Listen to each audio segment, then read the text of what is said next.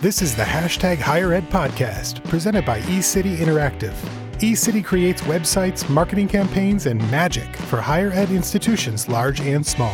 Every digital challenge has a solution. eCity's talented team of problem solvers will help you find yours. And now, here's your host, Stephen App. Hey, everybody, and welcome to season two, episode 14 of the hashtag Higher Ed podcast. I am your host, as always, Stephen App. Uh, really important show today. And, you know, I think I've actually said that in previous shows where I've said, you know, we've got an important topic today. And a lot of times, you know, that means, you know, it's an important topic that you should consider because uh, it's about, you know, a real trend in today's higher education marketing. Today, I think it goes beyond that. This is honestly just a very important topic and conversation that we need to be having. Um, and I am so excited to be welcoming John McBride, the Media Relations and Social Media Manager from Brigham Young University, or as you probably know it, BYU, to help us have this conversation.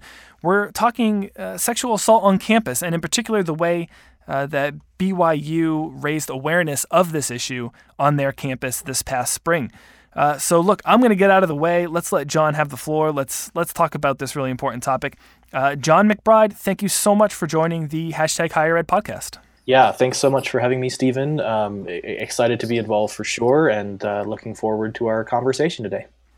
Yeah, so I want to to talk, you know, kind of at a high level and set the stage for this show today. And I actually think um, before I even have you talk about the the campaign that you launched, I want to play the audio from the Instagram post that kind of kicked off this Instagram story. So let's play that clip, and then we'll talk about the campaign in more detail after that. Hi BYU. On today's Instagram story, we will be talking about an important topic on our campus as well as other campuses throughout the country sexual assault. Specifically, we will inform you how to help someone who's experienced sexual assault, show you where to go, and introduce you to people who can help. So, John, I mentioned you know how important this is, and I think honestly, you know, you released this campaign back in February, and I think it's somewhat fitting that here we are now in, in late September talking about this topic. And sexual assault is, of course, all over our headlines right now. This is a, a really you know important topic for for all of society. Um, for those who who didn't see this back in February, you know, I think the best place to start is honestly with this. You know, can can you explain for our listeners what this campaign entailed, what the campaign was about? Uh, you know where you publish this content. Can you, can you just give us kind of a high level overview of, of this campaign for BYU? Sure. Yeah, happy to do so. Um, really, this this came about as you know we and universities throughout the country right now, and and going back a number of years now. Uh, you know, we've all been faced with with issues on campus relating to sexual assault, and and it and it seems like a lot of universities struggle to figure out, and we did as well uh, to figure out how to effectively, you know, insert yourself into the discussion effectively. Um, and, a lot of what we see, and out of necessity, is reactive messaging, right? You know, it's it's it's being asked about a specific case or incident or student, and really, when you look at those cases, uh, because of FERPA laws, there really isn't much, if anything, universities can say there or should say there um, regarding specific cases. So what it what turns out being here's a here's a problem on campus uh, relating to sexual assault, and uh, we're turning to the university for comment, and the university you know can talk about policy, can talk about uh, broad kind of con- conceptual stuff there, but um, really it's it's reactive messaging. It isn't the most effective. Uh, so with this campaign, we were looking for a way to have some proactive messaging in a positive, helpful way. Uh, so we, we talked about resources. Specifically, what we wanted to do with this was was talk about resources available on campus for survivors of sexual assault and what to do if your friend comes to you and needs help.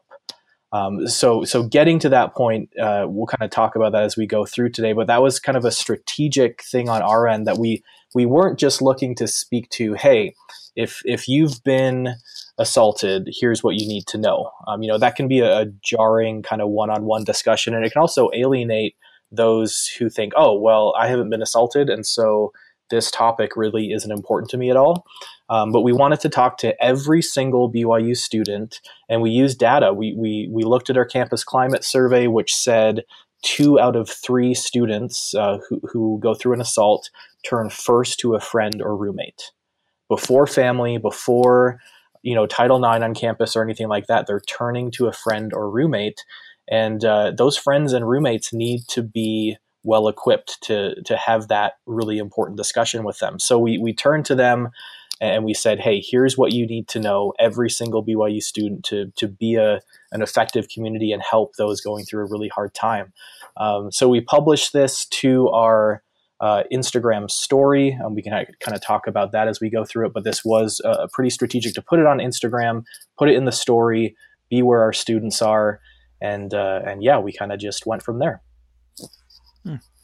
I mean, you said, John, I think you're absolutely right. Like, I think if we're being realistic, every university at some point in time is is going to have to or has had to deal with this issue. I'm wondering for BYU in particular, you know, how did this idea come up to proactively uh, publish content about this? Because to your point, for so many institutions, this is this is about reactive messaging. Yeah, so the idea actually first came up, and and this is I think an important takeaway for for all of higher ed communicators. Um, the the idea came up from a student, uh, a student we were interviewing, a freshman actually for a job interview, and we and this was toward this this was a number of years ago now. I guess it was two and a half years ago or so, and and we asked her, okay, you know, um, something that we're we're dealing with is, is a lot of messaging around sexual assault right now, and you've probably seen some of the stories and, and things going on here on campus. And you know, she was a freshman, and she kind of said, "Well, I, I, haven't really seen any of that, um, you, you, know." And and so we talked through, you know, what would be the most effective way to reach students in talking about these issues. And she recommended Instagram, and that was back, you know, before Instagram even had stories functionality, mm-hmm. and uh, well, it was very much, you know, pictures of food and selfies and and so at that point we thought well that that's a fascinating idea and something for us to look into a little bit more but we didn't really know how we were going to do it so so it took us time to figure out just the best way to do this and uh, thankfully after that our campus climate survey came out which which took the pulse of campus really really well and got a huge response rate from current students we found data that really motivated us to do it and gave us an in. So, so, so i mentioned you know that one data point that two out of three students turn to a friend or roommate first but another data point from that survey was that most students didn't know what to say they mm. wanted to help they wanted to be that resource but they didn't know how to so it was a really natural entry point for us at that point okay well let's show you how to show you how to be a resource um, so, so yeah thing it, it, took a while after that initial idea but um, eventually uh, it turned out really well you know, I think it it speaks to you, to you and your team's character that that you were immediately open to this concept.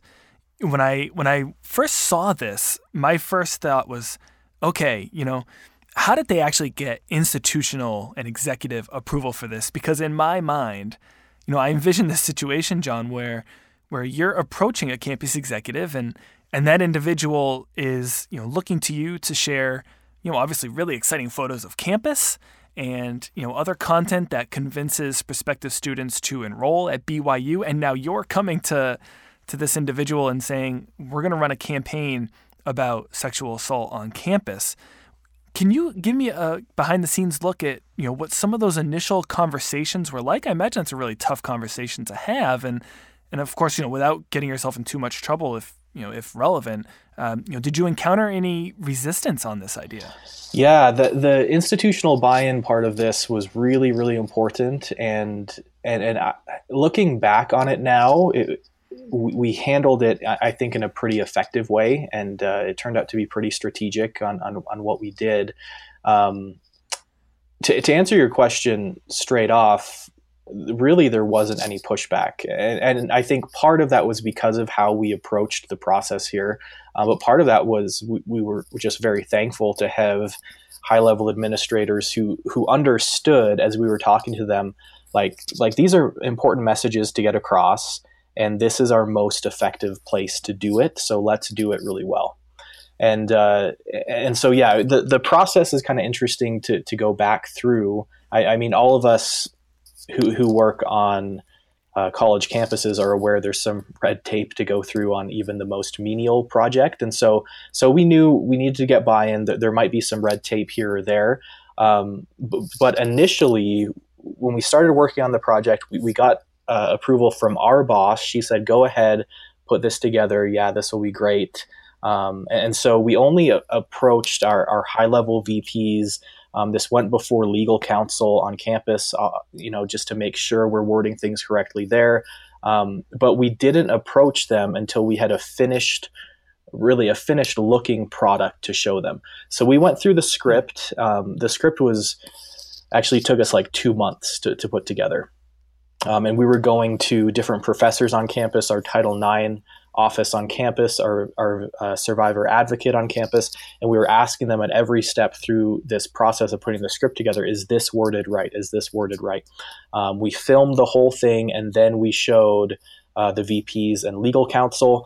Um, there was one specific part, and really this was a positive thing. Um, there was one specific part that legal counsel found some wording that needed to be changed just a little bit. There was one thing said on camera that wasn't worded quite the right way.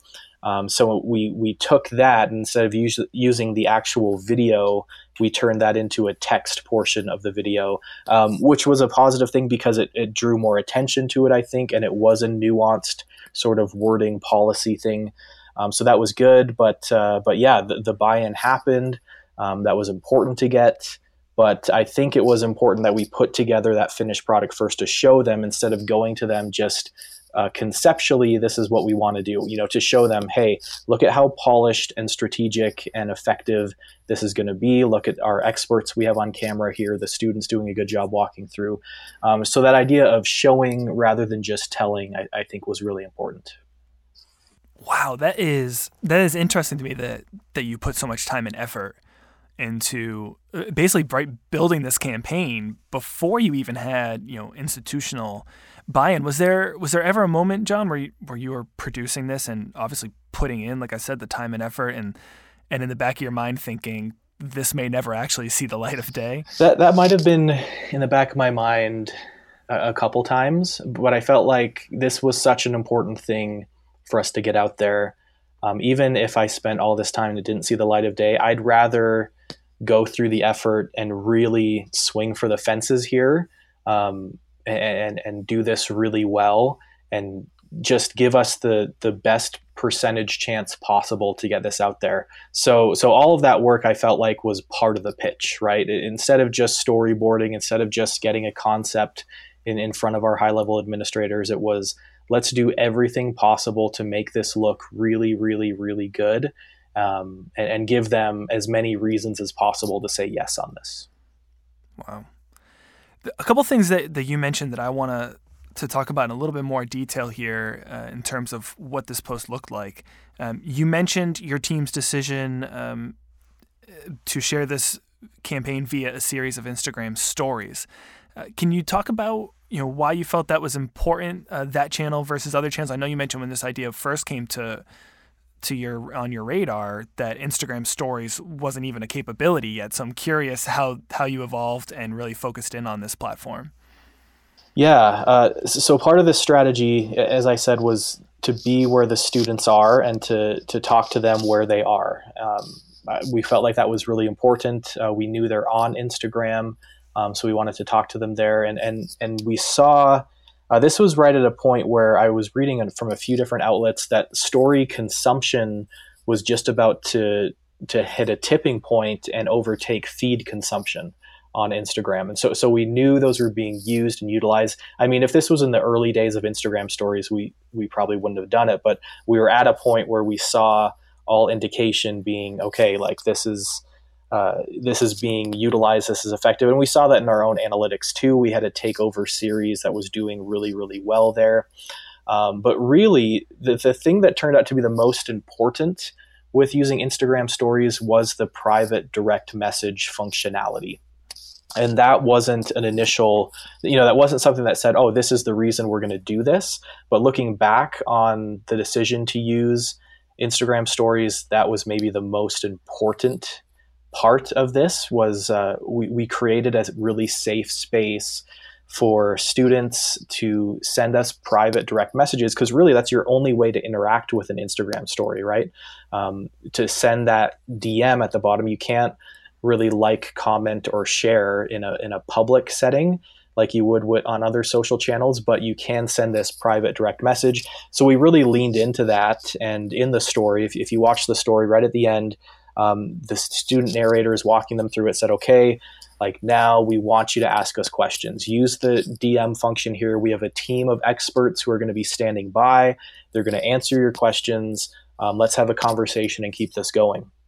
Um, and so we can talk a bit more about the maybe social listening part of this later on but but really uh, just to give you an idea we we had a room full of experts the from uh, a nursing professor our title ix director um, our survivor advocate, who's probably the most important. You know, she's the one who's working with these students on the ground level and walking them through all of the process of healing and helping them through this.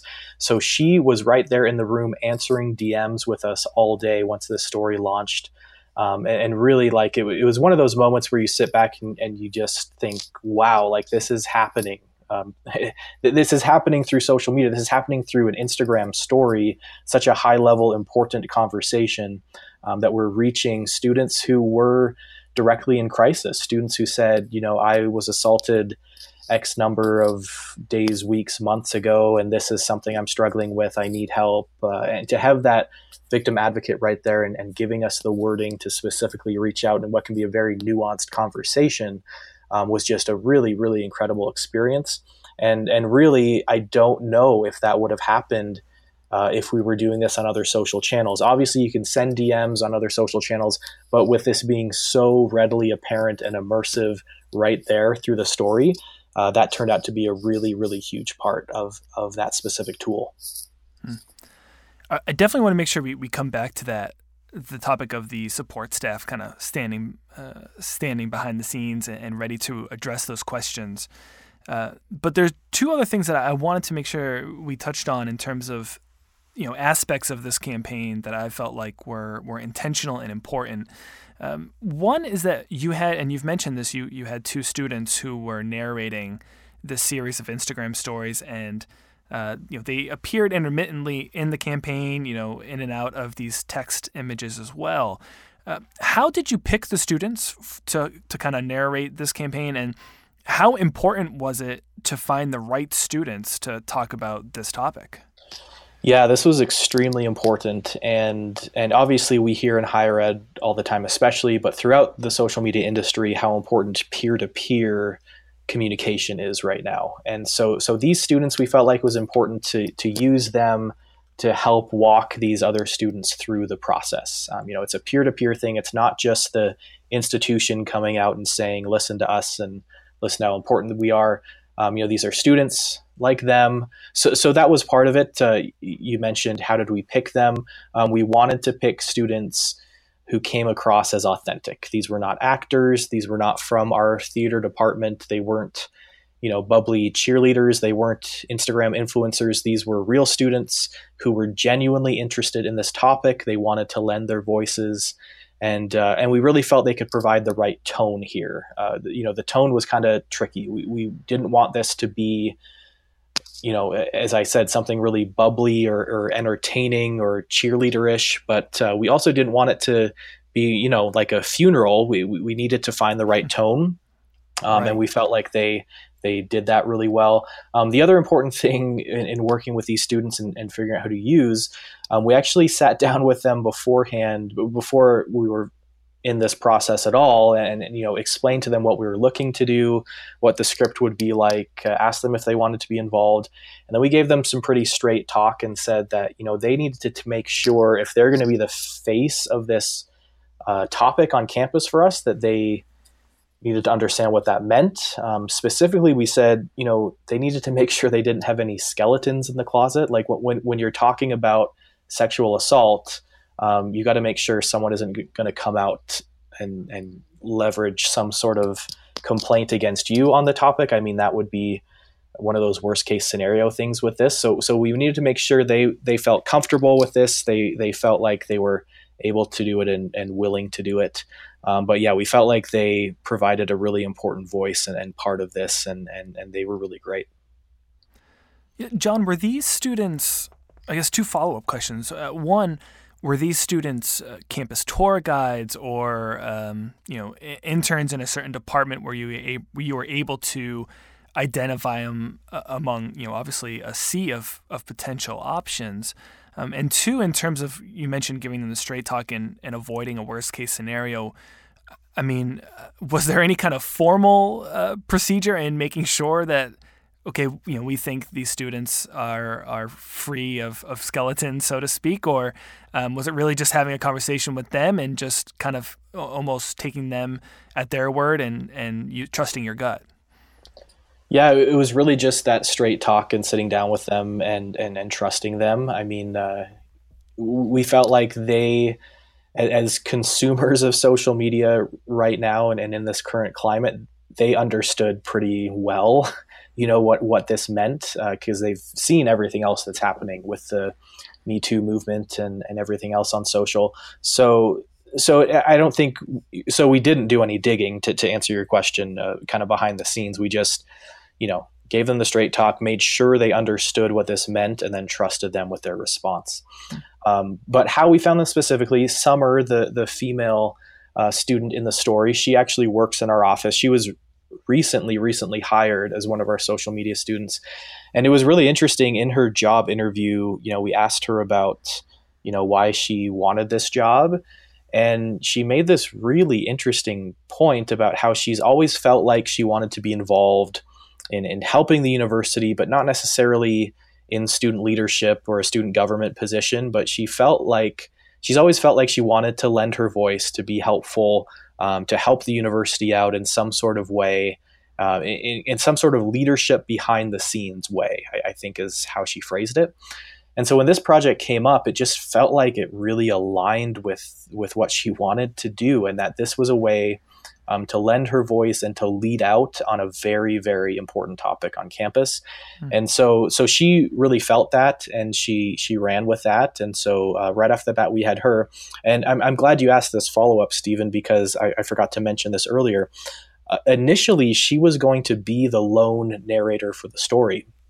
It wasn't until we went through the script with one of the professors on campus who said now, you're going to have a female and male student, right? And, and we said, well, it was just going to be a female. And she said, you know, it, it, it might be better to have both because males have a tendency to tune out on this topic, especially you know, if they haven't been a, a, victim or a survivor, they think this doesn't apply to them and they can tune out pretty quickly. So having a male voice is one kind of easy way to talk to male students better. So we thought that was a great idea, and uh, we approached Summer about that and asked her if she knew anyone specifically who she'd feel comfortable with, um, who they'd have kind of some good uh, you know a good repertoire with could could talk together well and collaborate well in this project with and so uh, so John the other student was a friend of hers that she had met through a study abroad program earlier and felt like he uh, was passionate about this subject as well and would do a good job and and really we felt like both of them came together really well that's incredible. I, and like I mentioned, you know, the the students aren't in every shot. You're you're having them talk on camera, and then you're you're interspersing that with text. Um, can you talk about the decision to mix mix in your, your text based photos with the video clips instead of just having these students kind of narrate the entire production? Yeah, this this was an important part as well. We we we wanted to, well we knew right off the bat this wasn't going to be your typical Instagram story, right? So so we we wanted to have a really high production quality and, and really signal to our students right away that this is something different you know pay attention to this um, so so it was high quality visuals, shot really well um, with with using a lot of text overlays. Uh, but yeah, we understood some students when they saw this. It was published, I, I believe, at 9 a.m. in the morning. They were going to be in class, and maybe they were scrolling through Instagram and saw this. And so we needed to find a way to not just have talking heads on there and uh, to signal to people who were watching this without sound what was happening. So, so that was part of using the text uh, overlays for that sort of thing. Um, but also one specific part, you know, we, we mentioned that the overall goal here was to show resources available on campus. And so uh, midway or early on in the story, uh, we had a couple screens that were just the actual resources, the address, and the phone number.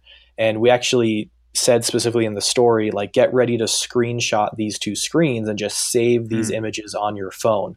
Um, so part of it was a functionality thing, right? Like, like it was easier to have text images of that sort of thing just to functionally help the students with that as opposed to students saying okay you can find this one office in this one area and here's the phone number you know type it down on your phone as you're listening you know it's just kind of a clunky process so some of it was just uh, trying to have some good uh, user design i guess and, and make it easier for them to navigate also uh, but but the video clips were good. We wanted to have these experts on camera. That was a big part of it to be able to show students, you know, this is specifically who you would go and talk to. This is how personable they are. This is how kind they are. This is what the process is going to be like with them.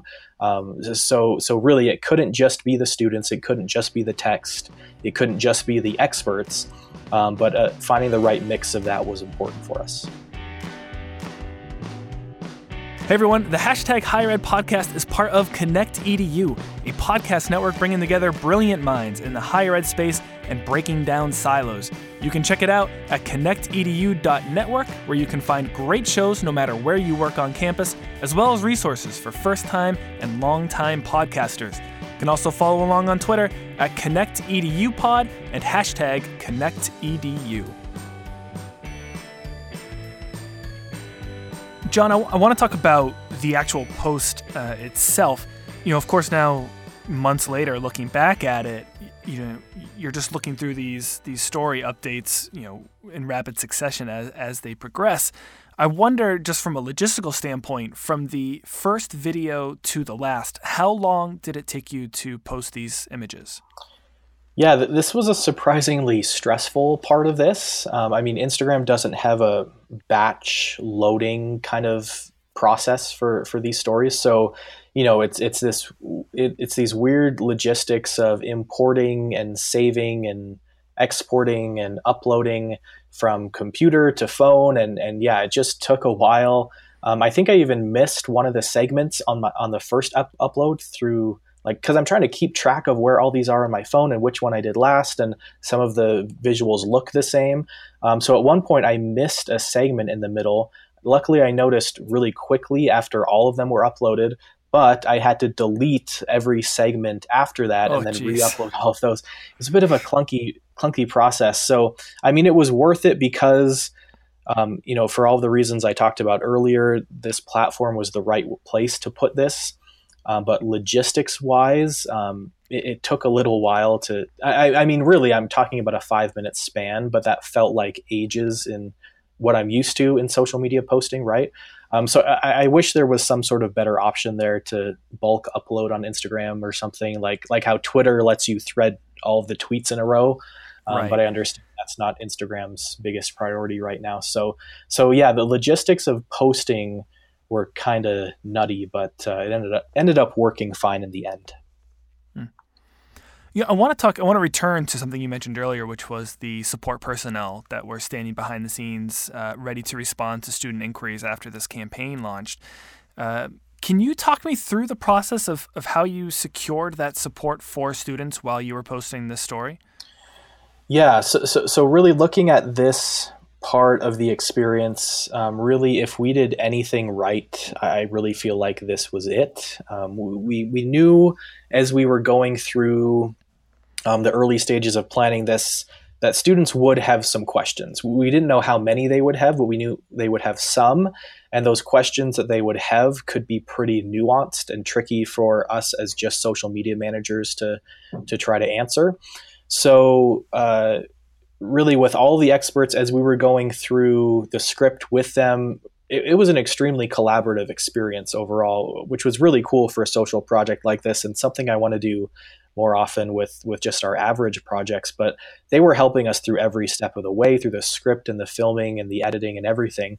Um, so as we were in that process we, we mentioned this to them okay once this posts this is what it's going to be like you know students are going to have questions they're going to be asking things. What we want to do is to bring you in a room with us that day. Just bring your laptop you can work on other work you know if there aren't current questions coming in but plan to be there for the day with us if that's okay. Mm-hmm um, and so we had people cycling in and out. Not everyone was able to stay all day. One of the professors, our nursing professor, actually was called to uh, the Utah State Legislature that day to help with some um, sexual assault uh, legislation that that she was uh, an expert in, and so we understood like she needed to be there. But we had some questions. We actually fed her the night before and said, "Okay, we're wondering if students might ask X, Y, and Z." how would you respond to that? So we had that ready to go just in case those questions came in. Um, but it was it was an absolutely incredible day. Uh, honestly, sitting there in that room with those people, seeing the types of DMs we were getting, um, we ended up getting more than hundred direct messages. Uh, as I said, wow. s- some of those were from students directly in crisis. Some were from uh, friends of students in crisis and how to best help them. And, and when I say nuanced questions, you know, it, it's friends saying, Hey, my friend was assaulted and I've talked to him or her about that experience. Uh, they do, they don't see it as a big deal. They don't want to get help, but it's causing these problems. Like, how hard should I push? What are some things I can do and say to help kind of nudge them along to get the help they need? Like, like just really difficult questions for me to answer personally, but to see these experts answer them in such an effective and strategic way was really, really incredible. Um, so yeah, to, to step back and to see that happening was just so cool and and really probably my my favorite and most important day in the office ever professionally. I don't know if I'll have another one to top that. Just to see the impact we were making there uh, was really really incredible.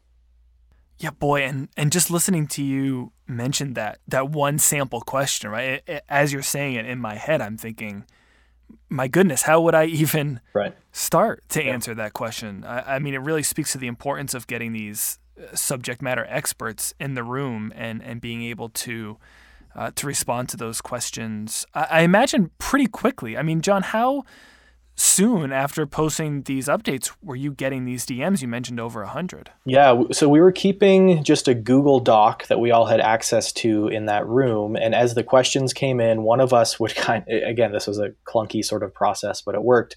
Uh, one of us would transcribe the question into the document. We'd assign that to an expert in the room. Depending on how complex it was, I mean, some of those responses took a good 15 to 20 minutes maybe just to to get everyone's opinion of how to best say it. Um, others were i mean immediate one to two minute responses which were really important. Uh, a really cool metric from this actually is that we checked in with the Title IX office and the uh, survivor advocate afterward, and we saw this during the day, so that's why we checked in. But you know, they were scheduling appointments through the Instagram DMs that day. Like, like a, a, a student in crisis would ask a question, we'd send a response, they'd send another um, reply to that and say, okay, when can I come in and meet with you? And so they're scheduling uh, new appointments there. They saw um, I believe the wording they said is is they saw a significant upticks in appointments uh, that that next week and month going forward, um, which we think was a direct uh, you know indication of the success of this project, and so uh, we were really glad to see that. Yeah, that is that's incredible. Um, you, you mentioned John that this originated on Instagram, and, and you talked a lot about why that was the right platform for you to disseminate this message. Um, I'm curious, you know, were there were there other channels that you pushed this out to? You know, I noticed I saw a tweet from BYU that that uh, directed people to the Instagram post. Um, you know, even though that d- private DM capability was really important for you, you know, how else did you try to expand the reach um, of this topic?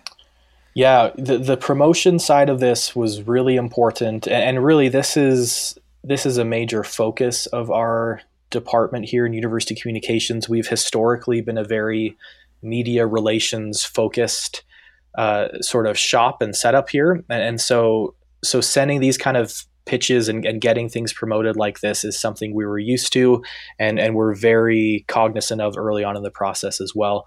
Um, we, we knew this wasn't your typical flashy, entertaining Instagram story, as I said. So, so we felt like this would need a bit more of a push just to get students there. And also just because of the importance of the topic, we wanted to make sure as many eyeballs saw this as possible.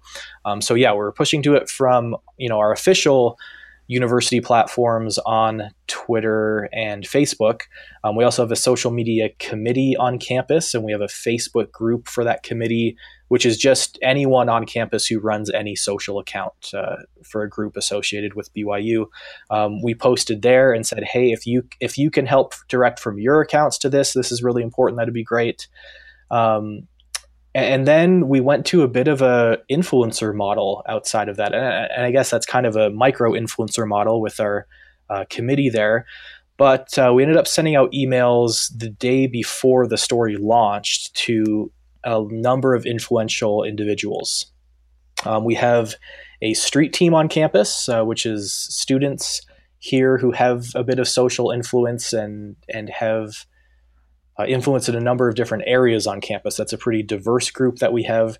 Um, that we gave some assets to them, including the first part of the Instagram story with like a filter over it and a text overlay showing people how to get to the story. Um, we explained to them that they didn't have to use that; they create their own, but that's just an example of what to do.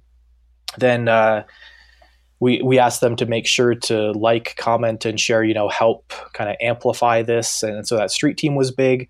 Um, and then we also actually used our experts in the story to help pitch this to media for us. We, we felt like we weren't going to write a press release and say, "Look at how great BYU is for what they're doing on Instagram." Um, but one of our uh, the, the, one of our nursing professors who was in the video, she actually offered like, "Hey, can I send an email to media and let them know that this is happening. She, you know, media is contacting her all the time. She felt like she could uh, have some good influence there. So she pitched that, and uh, that ended up bringing some really important news coverage to this the day of as well. We had some news crews here on campus, um, and they wanted the Instagram story beforehand. And so we had to mm-hmm. explain mm-hmm. to them, like, we don't want you to show this obviously before it launches, but here's the full video. And, so we actually sent this as an embargoed Instagram story, which we're not sure if anyone's ever done that with news media before. But um, it was just a bit of a, a wild experience to figure out okay, where are all of the places we can put this?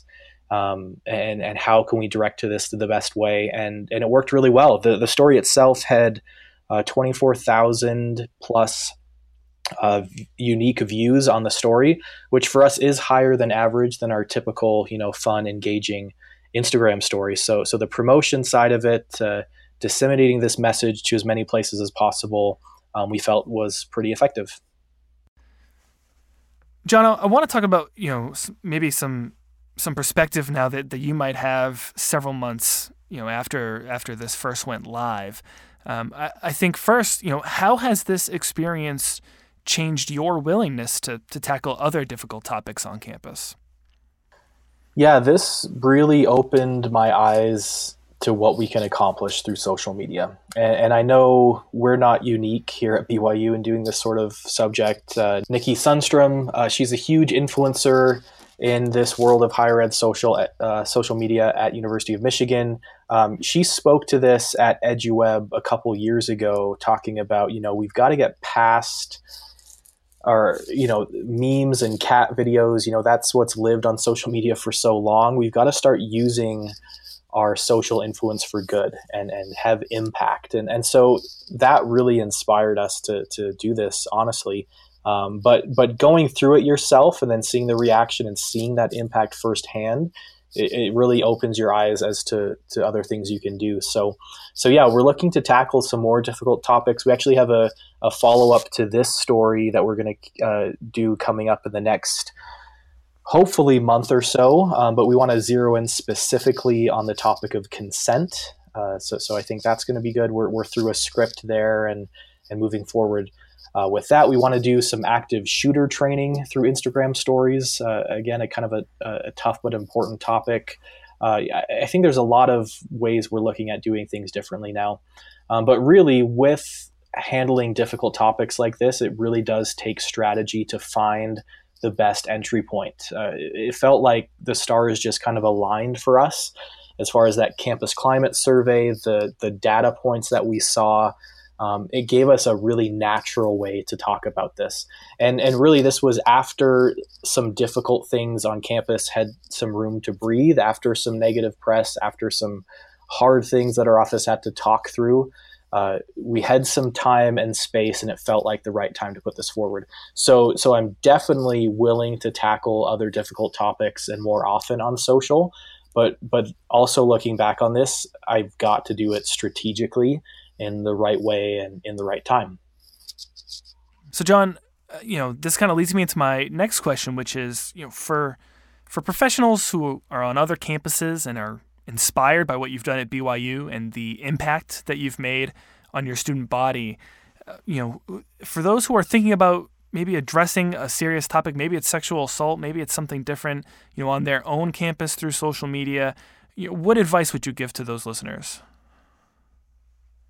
Yeah, I think the the strategy part of this is really important. Um, so, so first of all, I'd say don't be afraid to do it, but be extremely strategic in how you do it. Um, but but I'd say I, I also learned from this, and this might be a bit of an abstract response to what you asked, but um, it, it, I think it was important for me to learn how good it felt to make a difference in doing something like this. And that's not to say that you know my other work that I do day in and day out isn't important or impactful, but this was especially so. This was like this was rewarding far beyond the paycheck at the end of the day. I mean, this stuff feels good. Um, it it was a lot of work, way more work than I've probably put in in any other project uh, that I've done here, but definitely definitely worth it. So. So the advice that I'd give is, is definitely don't be afraid to tackle this sort of thing. Don't be afraid to work hard on it, and then realize that you're going to have a pretty good payoff. Hey everyone, a quick shout out to the agency that makes this show possible, eCity Interactive. You know, I really do love coming to work every day at eCity, and that's not just because everyone shares my love of donuts.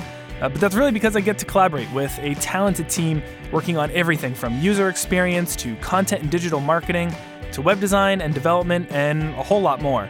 Our work has earned us an incredible roster of education clients, including the University of Pennsylvania, George Washington University, Petty School, Cornell, Drexel, Rutgers, and many others. So if you're looking to improve your web and digital presence and better communicate your school's story, visit us online at ecityinteractive.com and get in touch. All right, well, John McBride, thank you so much for joining the hashtag Higher Ed podcast. This is, you know, I feel like the, the theme that we, we both keep saying here is important, but but it's worth saying again because this is so important um, to, to BYU, to higher education, um, to our society at, at large here. Um, so thank you for coming on the show.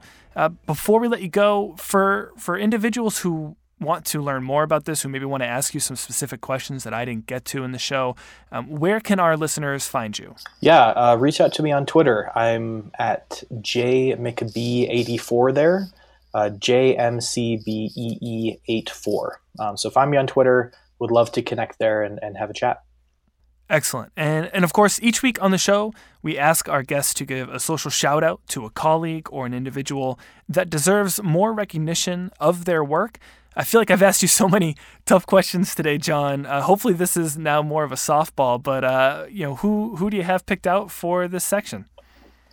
Yeah, th- there's actually someone pretty top of mind. Um, I'm g- going to go across the pond for this one, but uh, Justin Laing at the University of Queensland in Australia is doing some pretty incredible things. He presented uh, at EduWeb in San Diego this last year. Uh, you can find him on Twitter at Juzzy Laing, J U Z Z Y L A I N G. Um, he he was given the Best of Track award for his presentation. There it was really incredible. Um, just one thing from that presentation that kind of blew me away, and that we're actually looking to implement here, and had some huge discussions about uh, with our staff as a whole after I uh, told them the takeaways from EduWeb.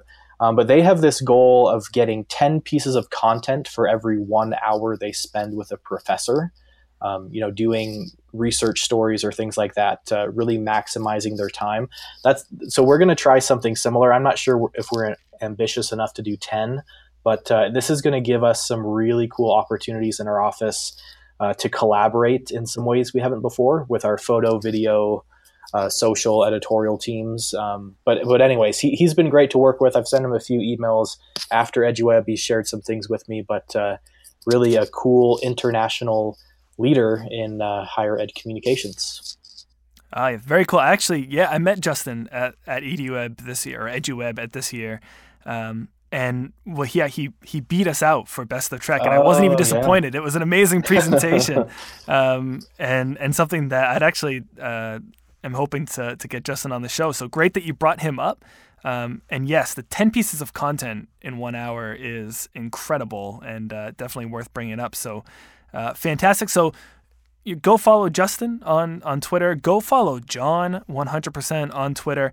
Um, John, once again, thank you so much for joining the hashtag Higher Ed podcast. Uh, it's been a pleasure to, to learn more about such an important campaign that you launched here, and uh, looking forward to seeing where else you go from here. Sounds good. Thank you so much for having me on, Stephen. Really appreciated the opportunity to chat today.